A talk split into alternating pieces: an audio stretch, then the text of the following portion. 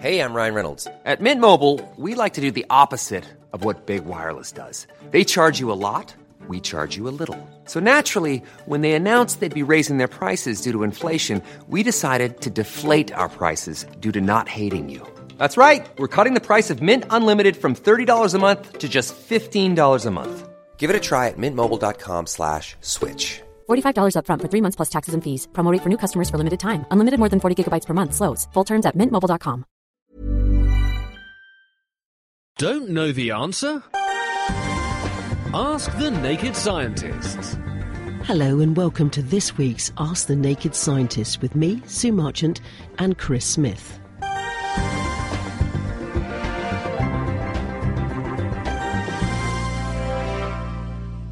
Anything exciting happening in the world of science for you then, Chris? Well, it's fertile week as ever, and there is quite an interesting story actually. Most people have heard of the, the bacterium E. coli, and it's got a universally bad press. We mostly associate it with disease, and rightly so, because there are some nasty forms of E. coli, things like E. coli O157, which causes food poisoning, it can cause kidney damage and, and blood problems. This tends to be spread into humans from, say, farm animals and things. There have been some outbreaks of that recently. Uh, it, it's often fatal too, so it's nasty infection. There are also co- forms of E. coli that will cause forms of meningitis, and it's also one of the commonest causes of urine infections. But it's also one of the commonest bacteria that you find inside the human body. E. coli takes up residence in our gut, and the vast majority of the E. coli that we have throughout our lives are harmless. In fact, they're good bacteria because what they do is take up space and they stop the bad guys getting a toehold. Therefore, if you wanted to prevent yourself getting ill with the bad forms but not harm the good forms, we really need some kind of vaccine or treatment that could discriminate between the two. And there is a paper that's been published in the journal PNAS, and it's by researchers at Novartis and another international team of, of scientists. It's Danilo Gomes Moriel. Hmm. And what he and his team have done is a very clever trick. They've taken some nasty pathogenic forms of E. coli, they have sequenced the genetic material of them, and compared the genetic sequence with the, the DNA sequence of good E. coli bacteria, reasoning that any differences between the two genomes must be where the nastiness lies in the aggressive form, the virulent pathogen form. And they've identified a number of different genes and therefore a number of different antigens, markers on the surface of the bacteria, that single them out. And they've managed to turn this into a vaccine. And they tested this on mice. And using nine of these different antigens, they were able to protect mice from fatal doses of, of E. coli without actually affecting the healthy, good E. coli carried naturally by the body. So they're suggesting that if this works in mice, it might also be possible to do it in men. Okay, well, let's fire away with our first question for Dr. Chris. Now, Dom has called in and he asks, How is deodorant made and how is the smell put into deodorant to make us all lovely? Chris. Well, most deodorants, and let's think about those antiperspirant deodorants because they're the ones that we most commonly use. The reason for using an antiperspirant being that it actually not just makes you smell nice, but also soaks up sweat. And it's sweat that actually fuels the fire that makes us stinky. Because what happens is that when we sweat, and we tend to sweat in certain discrete areas, as we all know, uh, usually where there are skin folds, where two layers of skin get close together. So that's often the underarm. When water squirts out, that together with dead skin and other things in the environment make an ideal breeding ground for bacteria because it's warm and it's wet and there's food there. And bacteria that live on the skin naturally flourish. And when they flourish, they produce various byproducts of their metabolism.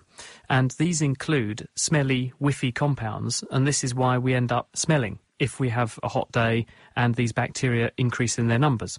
So a deodorant is there to combat and mask the smell of the bacteria.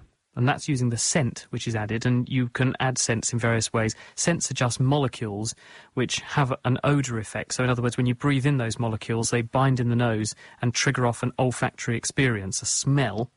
And the actual way a deodorant works is twofold. One is that it, it deposits some of those scent molecules in the whiffy bits of the body so that you mask the smell that might come from there. But the other way that antiperspirant deodorants work is that they also have an effect on the sweat itself. Most of them contain an aluminium powder or some kind of aluminium compound, sometimes in combination with another element, zirconium. And aluminium, together with zirconium, in various chemical formulations, produces a substance which soaks up lots of water. So it will soak up the water and it turns it into a sort of gel. And that gel plugs the pores up and also makes them shrink and contract. So not only does it soak up the water, it also reduces the amount of sweat that's produced from these areas. The consequence of both of those things is that it reduces the amount that the bacteria grow, and this reduces the amount of smell they make. So you're masking the smells, you're also preventing the smells from, from getting uh, made in the first place, and that contributes to a much nicer smelling populace. Um, Leanne from Gillingham says, Is diabetic eczema different from ordinary eczema? Any ideas, Chris? Well, diabetes, and I suspect she's probably talking about her legs, um, is associated with sort of skin change in people who have either bad vascular function or in people who have already got bad vascular function and, and, the skin is getting infected with things. When you have normal eczema, what's going on there is that there's an, an overreaction or a dysfunction, an abnormality in the way the immune system is working. Usually the immune system is responding to allergens, chemicals from the environment that get through the skin and make the skin inflamed. With diabetes, what can happen is that if you have poor vascular function. So, if the chronic diabetes damages blood vessels, which it can do, and blood vessels are damaged by chronically or long term elevations of blood sugar, which is what happens with diabetes, if you have chronic damage to blood vessels and therefore too little blood flowing into tissues, then the tissues can be deprived of oxygen, glucose, and other nutrients. This makes the tissues less healthy for a start, and so the skin can end up looking a bit shabbier, but also it makes it more prone to infection because the immune system can't use the blood to get there so quickly, and so you can get super infections as well, what are called super infections. This is where even the body's natural bacteria that wouldn't normally be a major problem to you, because the immune system's a bit impaired, and there's also more sugar there, which helps the bacteria to grow, they can flourish a bit more. And as a result, you can get more local infections and skin breakdown. And so you can get this sort of diabetic eczema too. Luckily, if you take good care of your distal peripheries, you, it's usually feet, um, by watching your shoes, watching your nails, and making sure that you eat a good diet and keep the sugars down, you can keep the blood vessels in pretty good shape, and, and that should stop that happening. Um, somebody just called in to say that um, their dog has recently been diagnosed with diabetes and is taking insulin. His skin has become very dandruffy and flaky. Is that the same? Well, the, the, the, problem is if you have a chronic disease, and diabetes is, is a chronic disease, it puts a stress on the system. And this can, this can mean that there are various other health problems that can become manifest giving a dog insulin in itself, which you'd have to do with an injection, insulin is a natural protein found in the body, um, and that shouldn't provoke dandruff. But what can happen is that if there's too much sugar washing around in the body, then it can encourage microorganisms to grow more than they should. And dogs don't sweat that much, but it's possible that the dog might be licking or, or getting urine on its fur dogs do do this, mm. and the sugar that's there could get onto the fur, and this will encourage microorganisms to grow, especially yeasts and molds. There's one called Malassezia, which is a scalp fungus in humans, and that's what causes dandruff in people. It's possible there's a relative of that which is flourishing, growing on the dog's skin, and that's provoking the same sort of phenomenon in the dog. Um, hopefully, with the insulin treatment um, to get the sugars down, that would help the dog, and, uh, and the dandruff will go away. It's time now to open up the phone lines, and uh, here we have Anne on the line for Dr. Chris. You're through to Dr. Chris, Anne. Hello. I've just been receiving some paperwork from the Dystonia Society because we think my son might have it, and they're talking about using botulinum toxin as a medicine. Can you tell me how that would work? Yes, of course. Hello, Anne. The answer is that botulism is a kind of bacterium. Clostridium botulinum is the Latin name. I'll take your word and, for that. well, these bacteria are nasty because they produce a toxin in the course of growing, and this toxin is botulinum toxin, Botox. Mm to the likes of people like Kate Moss. No, I didn't say that. I'm just joking. Um, but the, the whole point about Botox is the reason it's toxic is that it's actually a fusion of two proteins, two little uh, polymers stuck together, one of which gets it inside certain cells in the body, specifically nerve cells, and the second bit of protein dismantles a special structure in the endings of nerve cells that release nerve transmitter. So when a nerve cell wants to talk from one nerve cell to another nerve cell, when the nerve cell switches on, it pumps out nerve transmitter, which is a chemical which comes out of the first nerve, goes onto the second nerve and changes its activity. It can only do that if certain class of proteins called snare proteins are working. And botulism toxin, Botox, dismantles those snare proteins and stops that excretion or secretion or production of this nerve transmitter chemical from the first nerve so it can't talk to the second nerve or whatever target it wants to talk to. Now, Botox is actually specific for certain classes of nerve cells, those ones which talk to muscles, and also nerve cells which talk to certain other things that are what are called effectors in the body, and these include sweat glands as well. So, in people who have uh, wrinkles, Botox is good because if you put the to- toxin in near the nerve, the, the protein carries it inside the nerve ending, it destroys those snare proteins, and then the nerve can't talk to the muscle very well, so it makes it slightly weaker, and the muscle relaxes a little bit because it's not getting the same amount of drive from the nerve. And so instead of the face being pulled into a wrinkle, assuming we're talking face, you flatten out that area. In people who have a condition called hyperhidrosis, which is where you sweat too much, if you have Botox injected into the nerves that drive sweat glands, these are called sudomotor nerves, you can achieve the same thing. You reduce the amount of nerve transmitter that comes out, and that means that there's less drive, less activity being pumped into the sweat gland, so it becomes a bit less active and you sweat a bit less. The effect is reversible in the sense that you can make new snare proteins in your nerve endings, and so the effect does wear off after a number of weeks, which is why you have to go back in and put more Botox in. But it does last for a period of time before the effect kicks in. And in recent years, doctors have begun to use this effect therapeutically to great effect, not just for sweaty hands, but for other conditions like dystonia. I don't know which bit of your son's body is affected, maybe his head and neck, but No, there are a number lot. of well, there are a number of uh, areas in the body where, in some conditions, cerebral palsy is another good good example of this, where muscles can go into into spasm, or or muscles can be a bit too tight. You can get one muscle that's a bit too strong, and the other one which is a bit too weak, and a joint can go into a funny position. If you put a little bit of Botox into the muscle that's a bit too strong, it becomes slightly weaker, and this balances the two muscles up again, and they work much better together. And this can help people instead of having abnormal postures, or if one leg doesn't work properly because the muscles on one side are a bit too strong, you can get their posture much better, which is much more comfortable for the person, and they can move much better. Um, and so that's probably what they've got in mind for your son. Anne, thank you very much indeed. That's okay. Thank you, you take for your care. help. Okay, bye bye. Bye. If you're enjoying Ask the Naked Scientist, then you might like to check out The Naked Scientist, our regular roundup of the world's best science. Each week we take a look at the latest science news, talk to top researchers working at the coalface of discovery, and also get our hands dirty with a science experiment that you can join in with too. So make it a date and prepare to strip down science on the web at nakedscientist.com slash podcast.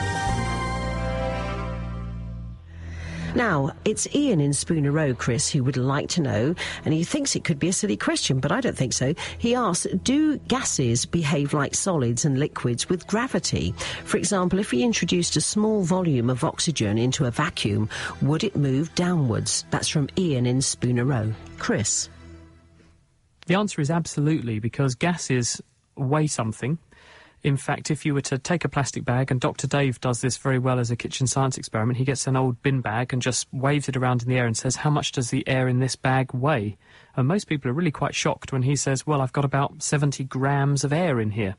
Because the air is made up of atoms, some of them joined together to make molecules, in the same way that a piece of wood or a piece of metal is made of atoms, and atoms weigh something, and therefore, if you have lots of them, you have something that weighs something. So the air weighs something too. And because atoms come in different shapes and sizes, as a result, some weigh more than others.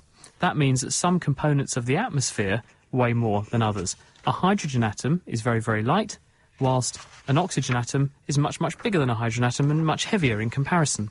So, if you take some gases, you can demonstrate that they will follow gravity. And there's a very elegant example you can show for yourself, actually. If you take some bicarbonate of soda, um, this is baking powder, and you tip some vinegar onto it so it fizzes up, and you see it going shh like uh, lemonade, what's going on there is that it's making um, carbon dioxide because the acid in the vinegar, the citric acid, is reacting with the bicarbonate to produce some carbon dioxide and some water. The carbon dioxide is heavier, being CO2, than oxygen O2 or nitrogen N2 in the atmosphere. So the carbon dioxide sits in the jug that you've done this in, and you can pour it out.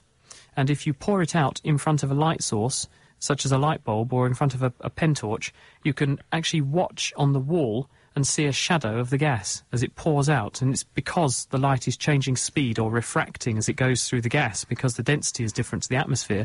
And you can actually physically see yourself pouring the gas. And if you, if you want another demonstration, if you light a candle on the table and then just tip the jug without pouring any of the liquid out, you'll see the candle goes out because the carbon dioxide falls out of the jug downwards onto the candle and puts out the flame. So the answer is gases definitely do have densities and they can follow density gradients. Excellent. Let's go to the email this time. This is from uh, Mason. Why can't we tickle ourselves? The answer is it's probably down to the way that the brain interacts with and interprets signals coming in from the environment. If you think about it, we're all wearing clothes. Well, I hope we're wearing clothes. Even on the Naked Scientist, we sometimes wear clothes. We're also continuously being assailed with sensory information. There are things going on in, in the vision, visual world around me. I'm only paying attention, though, to the one thing I'm looking at at the time. I'm not sitting here thinking about the clothes I've got on, the seat that's pressing up under me and holding me up and stopping me falling on the floor. But at the same time, those stimuli, that information is coming into my body. In the same way, when I reach out and touch something, I'm not conscious of the fact that I'm moving my body, but I am conscious of the fact that as soon as I touch a surface, I feel the surface and I pay lots of attention to the thing I've just touched. So, what we think is going on is that the brain has a clever way of subtracting from the incoming information that it's picking up from the environment anything which it's made happen itself. So, any internally generated stimulus, the brain subtracts away because it made them happen so that hmm. we can pay most attention to new things coming in from outside. So, because when you tickle yourself, what you're doing is deciding to tickle yourself, because you're making that movement intentionally, the brain cancels out the tickle because you know it's going to happen. And therefore, you don't experience it as a tickle. Uh, this is from Bob in Dunstable.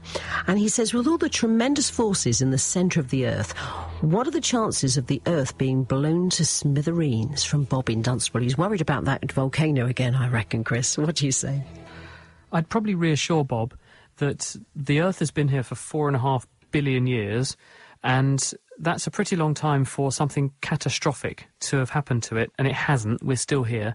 And also, the Earth experienced a much worse time earlier in its history when it was almost completely demolished by another planet slamming into it. A Mars sized planet called Theia smashed into the Earth about four and a half billion years ago. And, and actually, the collision created our moon that we see today. And the Earth has survived all that. We're still here. So I think we have every reason to be optimistic that the planet's probably got enough still in it to at least last our lifetimes. Chris in Billericay says that he had read that a woman had an operation and woke up with a Chinese accent, and also had read previously that someone had woken up with a Canadian accent. Is there anything in this? Is this real? It sounds weird, doesn't it? But there is a phenomenon called foreign accent syndrome. Uh, there was a case recently of a lady who came round after, I think she had a stroke actually, and she developed an Eastern European accent. Now, it might be that these people really are developing some kind of foreign accent, but what's probably more likely is that when you have an injury to the nervous system or some kind of problem with the brain, when you begin to speak, because speech involves such fine control of so many muscles, and you think about it, just in order to speak, you've got to move all your facial muscles, you've got to move your tongue, you've got to control your diaphragm so that the rate of air coming across your vocal cords is right, you've got to adjust the tension in your vocal cords so they vibrate the right way. This involves so many very careful, well crafted muscle movements that all it takes is that to be slightly distorted or adjusted, and it can change the character of a voice. So, one possibility to explain so called foreign accent syndromes is that something goes wrong with the brain's motor system, and so people begin to produce sounds in a slightly different way than they would do normally, and this changes the way their voice sounds. And this is what makes it sound almost like people are speaking with a foreign accent. This is from uh, Mark in Dunstable. Hi, Mark. Um, he asked, do you think that scientists could come up with a bacteria to eat up the oil spills? It's an excellent question, Mark, and the answer is they're already doing it. Um, bacteria are really quite incredible things. They are probably some of the most um, incredible organisms we have on the planet, really, in terms of what they can do biochemically. And what scientists realized quite some time ago now is that if you go to places where there are lots of something, you will find inevitably bacteria that can degrade that very thing. So scientists have been to old gasworks and old coal gas works, especially where you find lots of heavy tars and oils, and old refineries where there's oil spillages. And because bacteria that are naturally present in the environment have been exposed over a long period of time to these particular chemicals, the bacteria have evolved, they've gained genetic and metabolic pathways that enable them to use as food those rather unusual things, including crude oil. There are bacteria out there that can quite happily metabolize and break down oil, crude oil. And various uh, systems and things are now in place so that these bacteria can be used to help clean up things like oil spills. So I suspect that as well as the detergents that people are helping to clean up the Gulf of Mexico at the moment, one of the things they may try and use will be bacteria that naturally can degrade oil. And there's no environmental risk here because the bacteria are usually environmentally normal. They're, they're, found in the environment anyway, the kind of bacteria that can do this. But also, as soon as all of the food they're eating, the oil, is gone, then the bacterial numbers drop again because they run out of food. And in the same way as anything deprived of food will eventually disappear, so do the bacteria. Now, this one has come from Mary, and she asks, she has a serious question about uh, the seeming ability is not to feel pain, particularly pain after surgery. Why do some people not feel any pain? Well, there's a very interesting bit of research that got published a few years ago by a Cambridge University researcher, Geoff Woods. He's based at the Cambridge Institute for Medical Research. And he went to Pakistan and came across some families there where the individuals in these families could not feel pain. For instance, the children would do very outlandish things. They would put their hands into flames or boiling water. They would impale themselves with horrible things. One of them, unfortunately, also, as a treat for his friends, jumped off a roof because it was his birthday and, and killed himself. And the reason for this is that they just could not experience pain.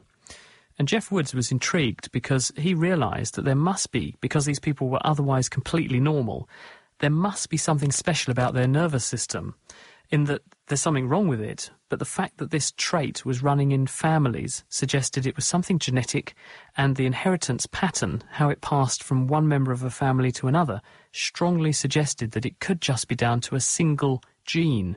So he and a team of colleagues got DNA from a number of these individuals from two key families in Pakistan, and they were able to home in initially on the genetic region and then find the very gene itself, which is called SCN9A, this gene, and it is only turned on in the cells, the nerve cells, that we use to experience and feel pain. And what this gene does is it makes a tiny pore, an ion channel that sits on the surface of a nerve cell, and when tissue where that nerve cell is gets damaged, this allows the nerve cell to get excited and then send nerve impulses into the brain. So if you turn off that channel, that suggests that the nerve cell can't get excited and that stops it telling the brain that something hurts. And that's why these people in Pakistan could do these outrageous and outlandish things without feeling any pain, because that gene in them wasn't working properly. Now, more recently, what Geoff Woods and his colleagues have done, they published a paper, I think, in the last six months in the journal PNAS, is they looked at the same gene, the SCN9A gene, but they asked, what about general members of the population? Do they have different forms of this gene to account for the fact that some people seem to be very sensitive to pain and other people don't? And they did it in a very clever way because they got thousands of people who had arthritis, and they asked these people with arthritis, please tell us how much pain do you feel? And then what they did was to look at the x rays of the joints of these people to see how severe their arthritis was. So they matched up how much pain the people felt with how severe their arthritis was. And what they found was that some people had quite severe arthritis but didn't feel very much pain, whilst mm. other people had relatively trivial arthritis and still reported quite high levels of pain. They then went and looked at that SCN9A gene in these people, and they found that there are two different forms of it at least. There's a very common G form and a less common A form. And the people with the less common A form feel more pain than the people with the G form, even though they may have the same amount of, say, arthritis or tissue damage or something like that. Hmm. So I suspect that the people we see in the population who are resistant to pain may well be blessed with, if it is a blessing, because it can be harmful not to be able to feel pain, but may be blessed with a form of that gene that means that they're able to experience slightly less pain when they're injured than some other people that are more sensitive. That's just amazing, isn't it? I think we'll uh, have to be, uh, you know, uh, everybody have a, a, gene passport so that you know what's, you know, what's No, going to you- affect hit you and the what's not. the head, yeah. if that's the right analogy to use. Yeah. Because when patients go into hospital, we tend to use, from a pain relief point of view, a very much one size fits all approach, whereby you think we'll write someone up for X amount of painkiller based on who they are, how old they are, and we now may be needing to consider the fact that there may be genetic predispositions to feeling more pain in certain people, and therefore some people might need a different cocktail of drugs or a bigger cocktail of drugs than the next person. An email from Annie who says she's wondering if deafness is genetic. She's now going deaf enough to need to use a hearing aid for everyday living, and her younger sister is also going deaf as well. What do you reckon? Well, there's a lady called Professor Karen Steel who works at the Sanger Institute, where they sequenced a third of the human genome actually 10 years ago. Um, and she's very interested in the genetics of hearing. And I did ask her whether there are associations between genes and deafness with age. And she said that, yes, that's definitely the case. There are some genes which predispose a person to, with age, losing their hearing. But it's like all these things. There are genes that predispose you to high blood pressure, there are genes that predispose you to have a stroke. And it's just the genetic hands that we're dealt. Unfortunately, there's no easy way to get old.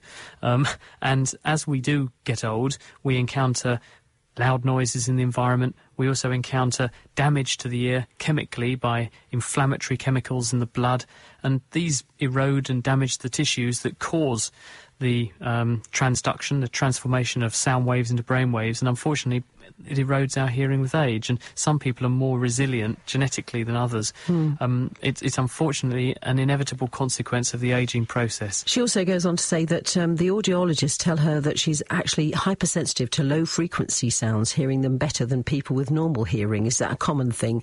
And could it be put to use to hear stuff I actually want to hear? Unfortunately, no, because the way most hearing aids are working is that they're seeking to amplify the sounds uh, across the board. There are some newer generation hearing aids that can be a bit more selective and they can be tailored to the patient's ear needs so they can turn up the frequencies the person needs more than just non-specifically amplifying everything but hearing aids are actually a bit of a black art really and and, and the, the way the hearing system works is so complicated and poorly understood that researchers are only really just beginning to scratch the surface of how we can make people hear better and make better hearing aids That's it for this week. Our doctors will be back with me next week for more Ask the Naked Scientist. But don't forget, you can also catch them on the Naked Scientist podcast, which you can find on the Naked Scientist website, www.nakedscientist.com. The Naked Scientists are sponsored by the Wellcome Trust, the EPSRC, and UK Fast. For more information, look us up online at nakedscientists.com.